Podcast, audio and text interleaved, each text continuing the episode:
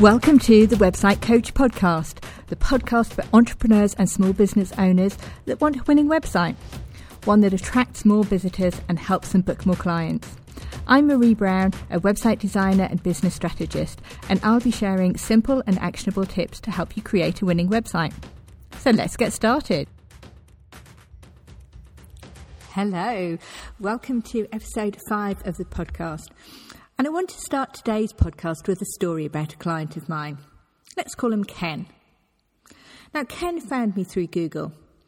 I don't know what he typed in, to be honest, but he typed something into Google and my website, Beyond the Kitchen Table, came up. He obviously looked through the website and he then used the website to book an initial call with me because you can do that on the website. This was last Tuesday. When we got on the call the following day, he was keen to book. You see, he'd connected with me and my business before I'd even had the call with him. The website resonated with him. After the call, I sent him the contract and invoice for the initial deposit. And by the end of Wednesday, it was signed and paid.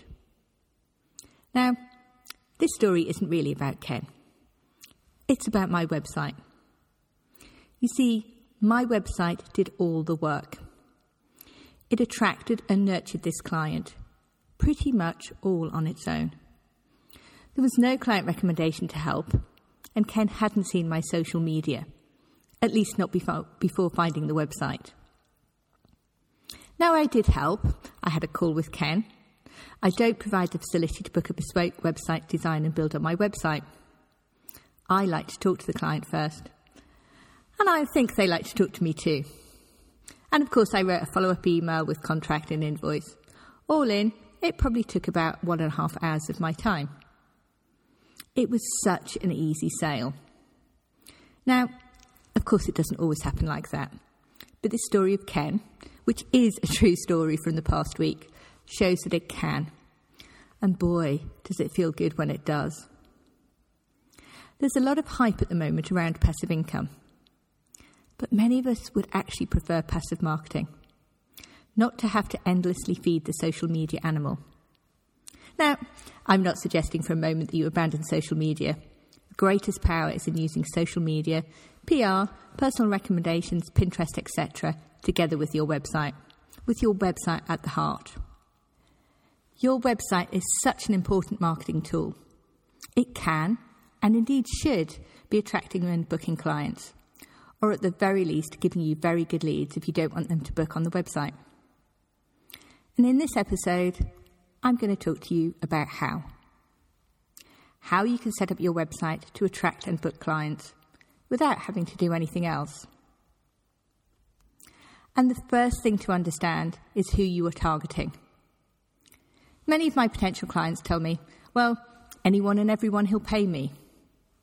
And while you might be willing to work for anyone and everyone, and who am I to stop you? This doesn't work for marketing. Because what resonates with one person won't with another. It's very, very difficult to pitch to everyone without failing to pitch to anyone. Think about when you're looking to buy a product or service. What appeals to you is different to what appeals to other people. And you want to feel understood. It's really difficult to appeal to everyone. Even the likes of Marks and Spencer are finding that these days. My website connected with Ken because he is exactly the kind of personal business that I'm targeting. If I was targeting very tech savvy 20 year olds, I'd need different images and text. If I was targeting large corporates, it would be different again. And if I tried to appeal to all three, I would likely fail with all of them because they'd think I wasn't talking to them. So, in order to get a website that attracts and books, you need to know who you're trying to attract and book. We'll call them your ideal client. Now, this doesn't stop you from answering queries from or booking others. We're talking about who you're targeting with your website here. Next is to understand the message that you're trying to tell your ideal client. What is your ideal client looking for? And this will be different for different businesses. We built a website for a client, Chris. Chris runs a wedding chauffeur car service in a smallish town in Australia. And Chris told us it was all about the party for his clients. So that is the message we're showing across the website, in the images and in the copy. Another client whose website we built is a makeup artist based in the West Country. And like Chris, she's targeting wedding couples. But her clients are often more mature brides. And for her, the message is about making them look and feel confident, looking and feeling their best. Again, this is reflected in the images and copy. If we had tried to use the party message with her, it would have fallen flat because that's not what her clients are looking for. Well, how do you work out the message? Think about the common themes that unite your clients. What problem are you solving? Or what outcome do you give them that others in your industry don't? And it's not usually about price, unless you're selling the exact same thing as someone else. So if you're selling, say, a brand of printer, an Apple iPhone, or a tin of Heinz beans, then price may be the key factor. Unless there's something else you bring that differentiates you. I might buy my tin of beans at the local newsagents because it's convenient. And of course, I'd be paying more than if I went to my local supermarket. There are other things that can differentiate delivery in one hour, or the printer set up for you. In which case, your message would be around convenience rather than price. There are lots of people who build websites. We're not going to be the cheapest. Our message is based on our user friendliness and our business and marketing knowledge. We'll hold your hand, we don't talk tech speak, and we'll deliver you a website that's been strategically designed to attract and book you clients. What's your message? Okay, number three. Now we know who we're trying to attract and what message we're giving, we can really start working on the website. So, what's your ideal t- client typing into Google to find a business like yours? Now, it's really important that this is what the people you're targeting are typing in. It doesn't need to be something that gets lots of hits, just enough to work for you. And in fact, small and niche usually works best. In episode four of the podcast, I talked about SEO and used the example of a wedding photographer. People searching for a wedding photographer are likely to be searching for one covering their wedding venue, or the area of their wedding, or possibly the style of their wedding. So it's wedding photographer Penshurst Place, or wedding photographer Tunbridge Wells, or, I don't know, vintage wedding photography. There aren't going to be hundreds of weddings at Penshurst Place each year, so it's not likely to be a term that gets lots of hits. But if you're a wedding photographer covering that area, it's going to be one that some of your ideal clients will be using. And once you know what your ideal clients are searching for, then you need to make sure you're writing about that. If you've not listened, go back to episode four, and I talk about the importance of having a page of your website that's written specifically for that term. Not just mentioning that term, Penshurst Place, for example, in a list of places where you photograph. Because we want you to be on page one ideally at or near the top, not languishing down on page five where nobody goes. Okay, number four, Google My Business. As well as coming up in organic search, depending upon the service you offer, you might want to come up on the map. Now, the map is at the top of the organic search results. Organic search results are the ones that you don't pay for, not the ads that are at the top and bottom of the results page. So, how do you get on the map? Well, you need to have a Google My Business account. The good news is it's free to set one up. You just need to add a physical address to register and an email too. Google will send you a postcard to the address to verify that it belongs to your business. It doesn't need to be the address that you operate your business from. And once you have an account, start asking people for reviews. Yes, of course, people can leave unsolicited reviews. And actually, I frequently do, especially if it's a local business I love, because I know it makes a difference. But I'm not normal. I think I'll probably just leave that statement hanging. there are lots of other things you can add to Google My Business, like images and posts. Do they make a difference? To be honest, I've got no idea. They probably do, but I suspect reviews are far more important. I know I've tested this myself. Once I'd set up Google My Business, I could see my business on the map if I zoomed in. Once I got more reviews, I started to appear on the map without zooming in. And in fact, if you type in website designer Sevenoaks, you'll see me. I'm not in the top position yet. I'm in second place, at least at the time of this recording. The business above mine has been around much longer and has more reviews. So I've got some work to do to get to that top spot. But I'll get there. If you don't have a Google My Business account, the best thing you can do today is to get one. And if you do, then go and ask for some reviews. Unless, of course, you're the website designer above me in Seven Sevenoaks, then please don't. Number five, what else can you do to ensure your website attracts clients? One of the best things you can do to both attract and book clients is to write a blog. I know, I know, this is probably not what you want to hear. You're probably hoping I'd say blogging is dead, because I know blogs take time and effort to write. And you're busy. I get that. I'm too. I've fallen off the blogging bandwagon more times than I'd like to admit. And that's fine. Of course, it's good to be consistent, but I'll let you into a secret. Writing blog posts sporadically, when you feel like it, is much better than not writing any. Blog posts are great ways to write about topics that you wouldn't want to necessarily have as a static page on your website. You can write about all sorts of subjects that your ideal client is interested in, that they're searching for.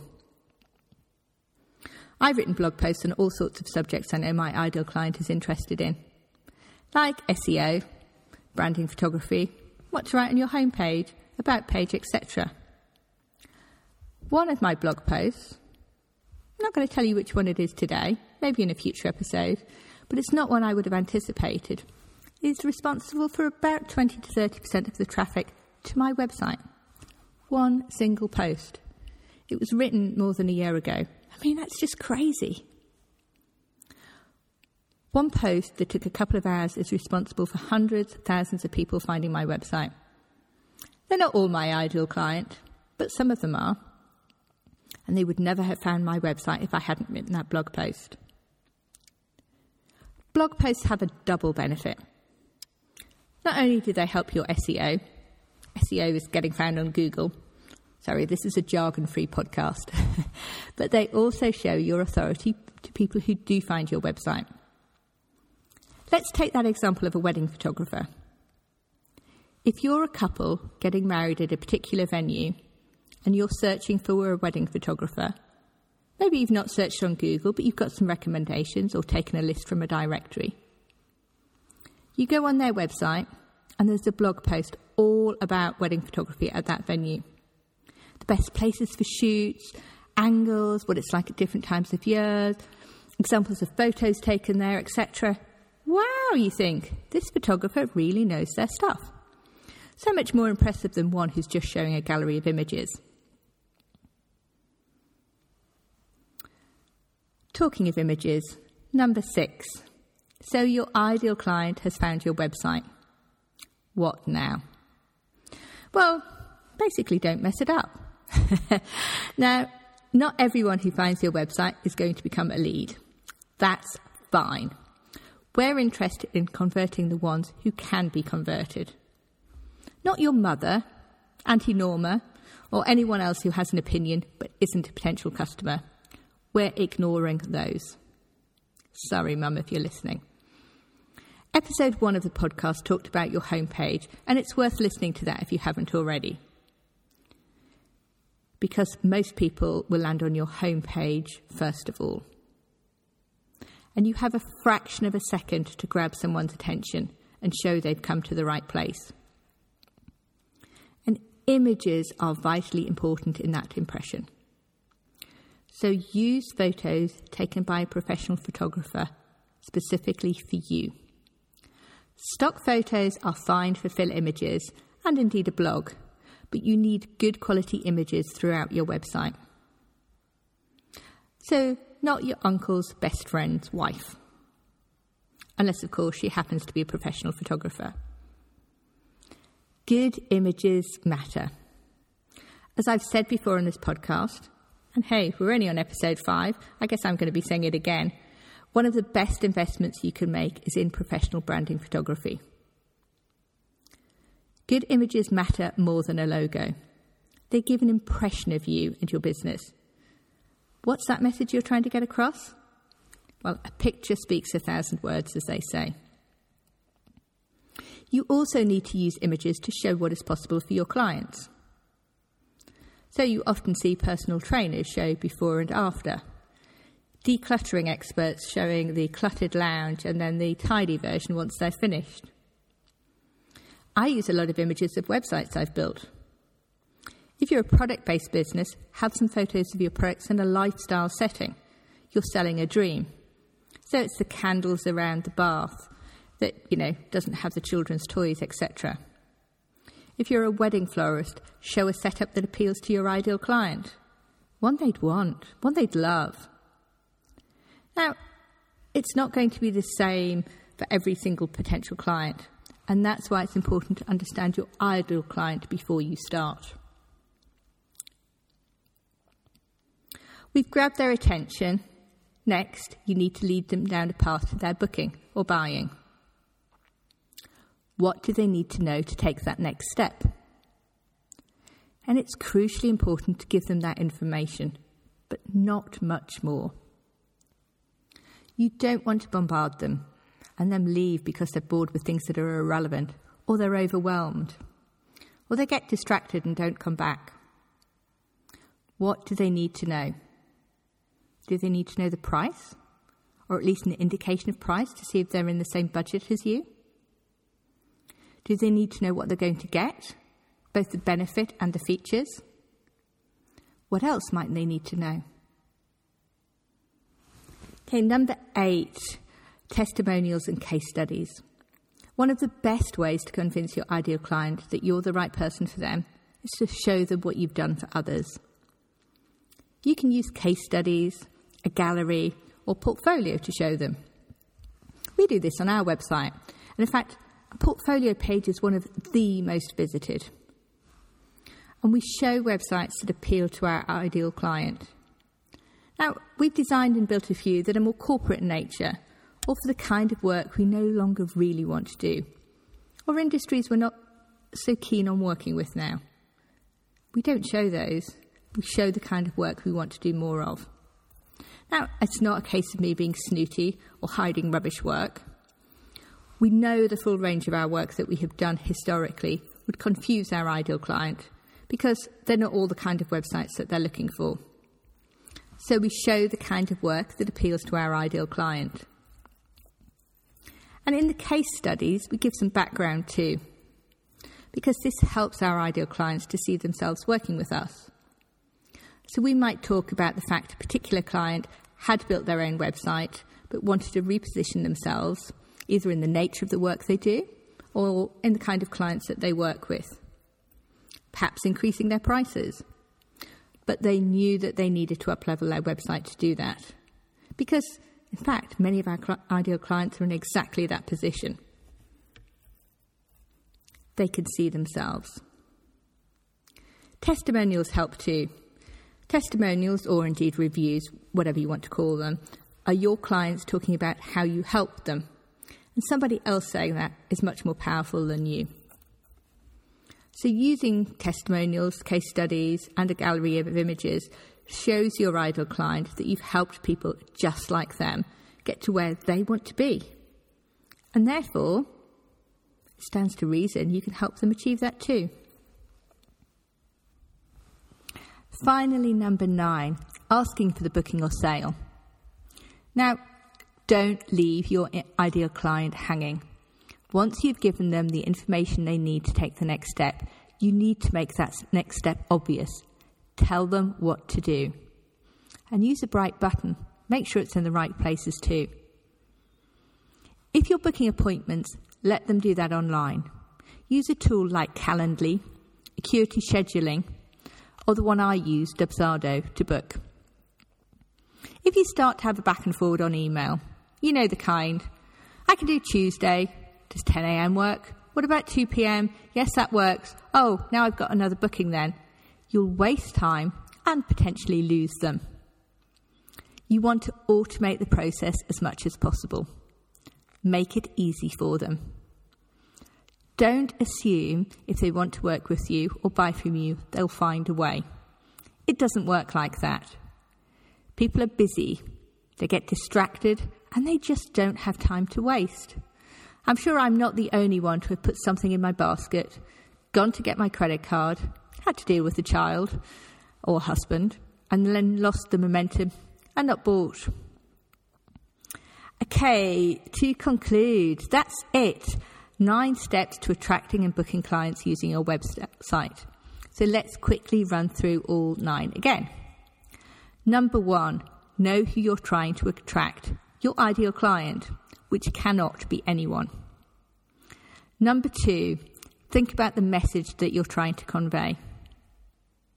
Number three, what is that ideal client who's looking for a service like yours typing into Google? Write a page on your website for each search term they're searching. Number four, use Google My Business. If you don't have an account, get one today. Otherwise, go and get some reviews. Number five, blog. Number six, have good quality images taken by a pro for you and use them to tell the story of working with you. Number seven, lead them through the right path of information they need to book. Number eight, use case studies and testimonials to show how you've helped others like them. And number nine, ask for the booking. Now, going through your website and checking off all those nine, I appreciate is quite a bit of work. So choose one, choose the one that you think is the weakest, and why not go and tackle that one? Well, I hope you found that useful. I'd love to know what you think, and I'd love to know which of those nine that you're actually going to do. The best place to find me is over on Instagram at Beyond the KT, or you can email me at sayhello at beyondthekitchentable.co.uk and I'll see you next week. Thank you so much for listening all the way to the end. If you enjoyed this episode, make sure to follow or subscribe so that you don't miss future episodes. And I'd really appreciate it if you could leave a five star review. That makes a massive difference as to whether Apple shows my podcasts more widely. And head over to my website, beyondthekitchentable.co.uk, where you can find all the ways you can work with me, whether you're just starting out, looking to grow your business, or scaling it and see you next week.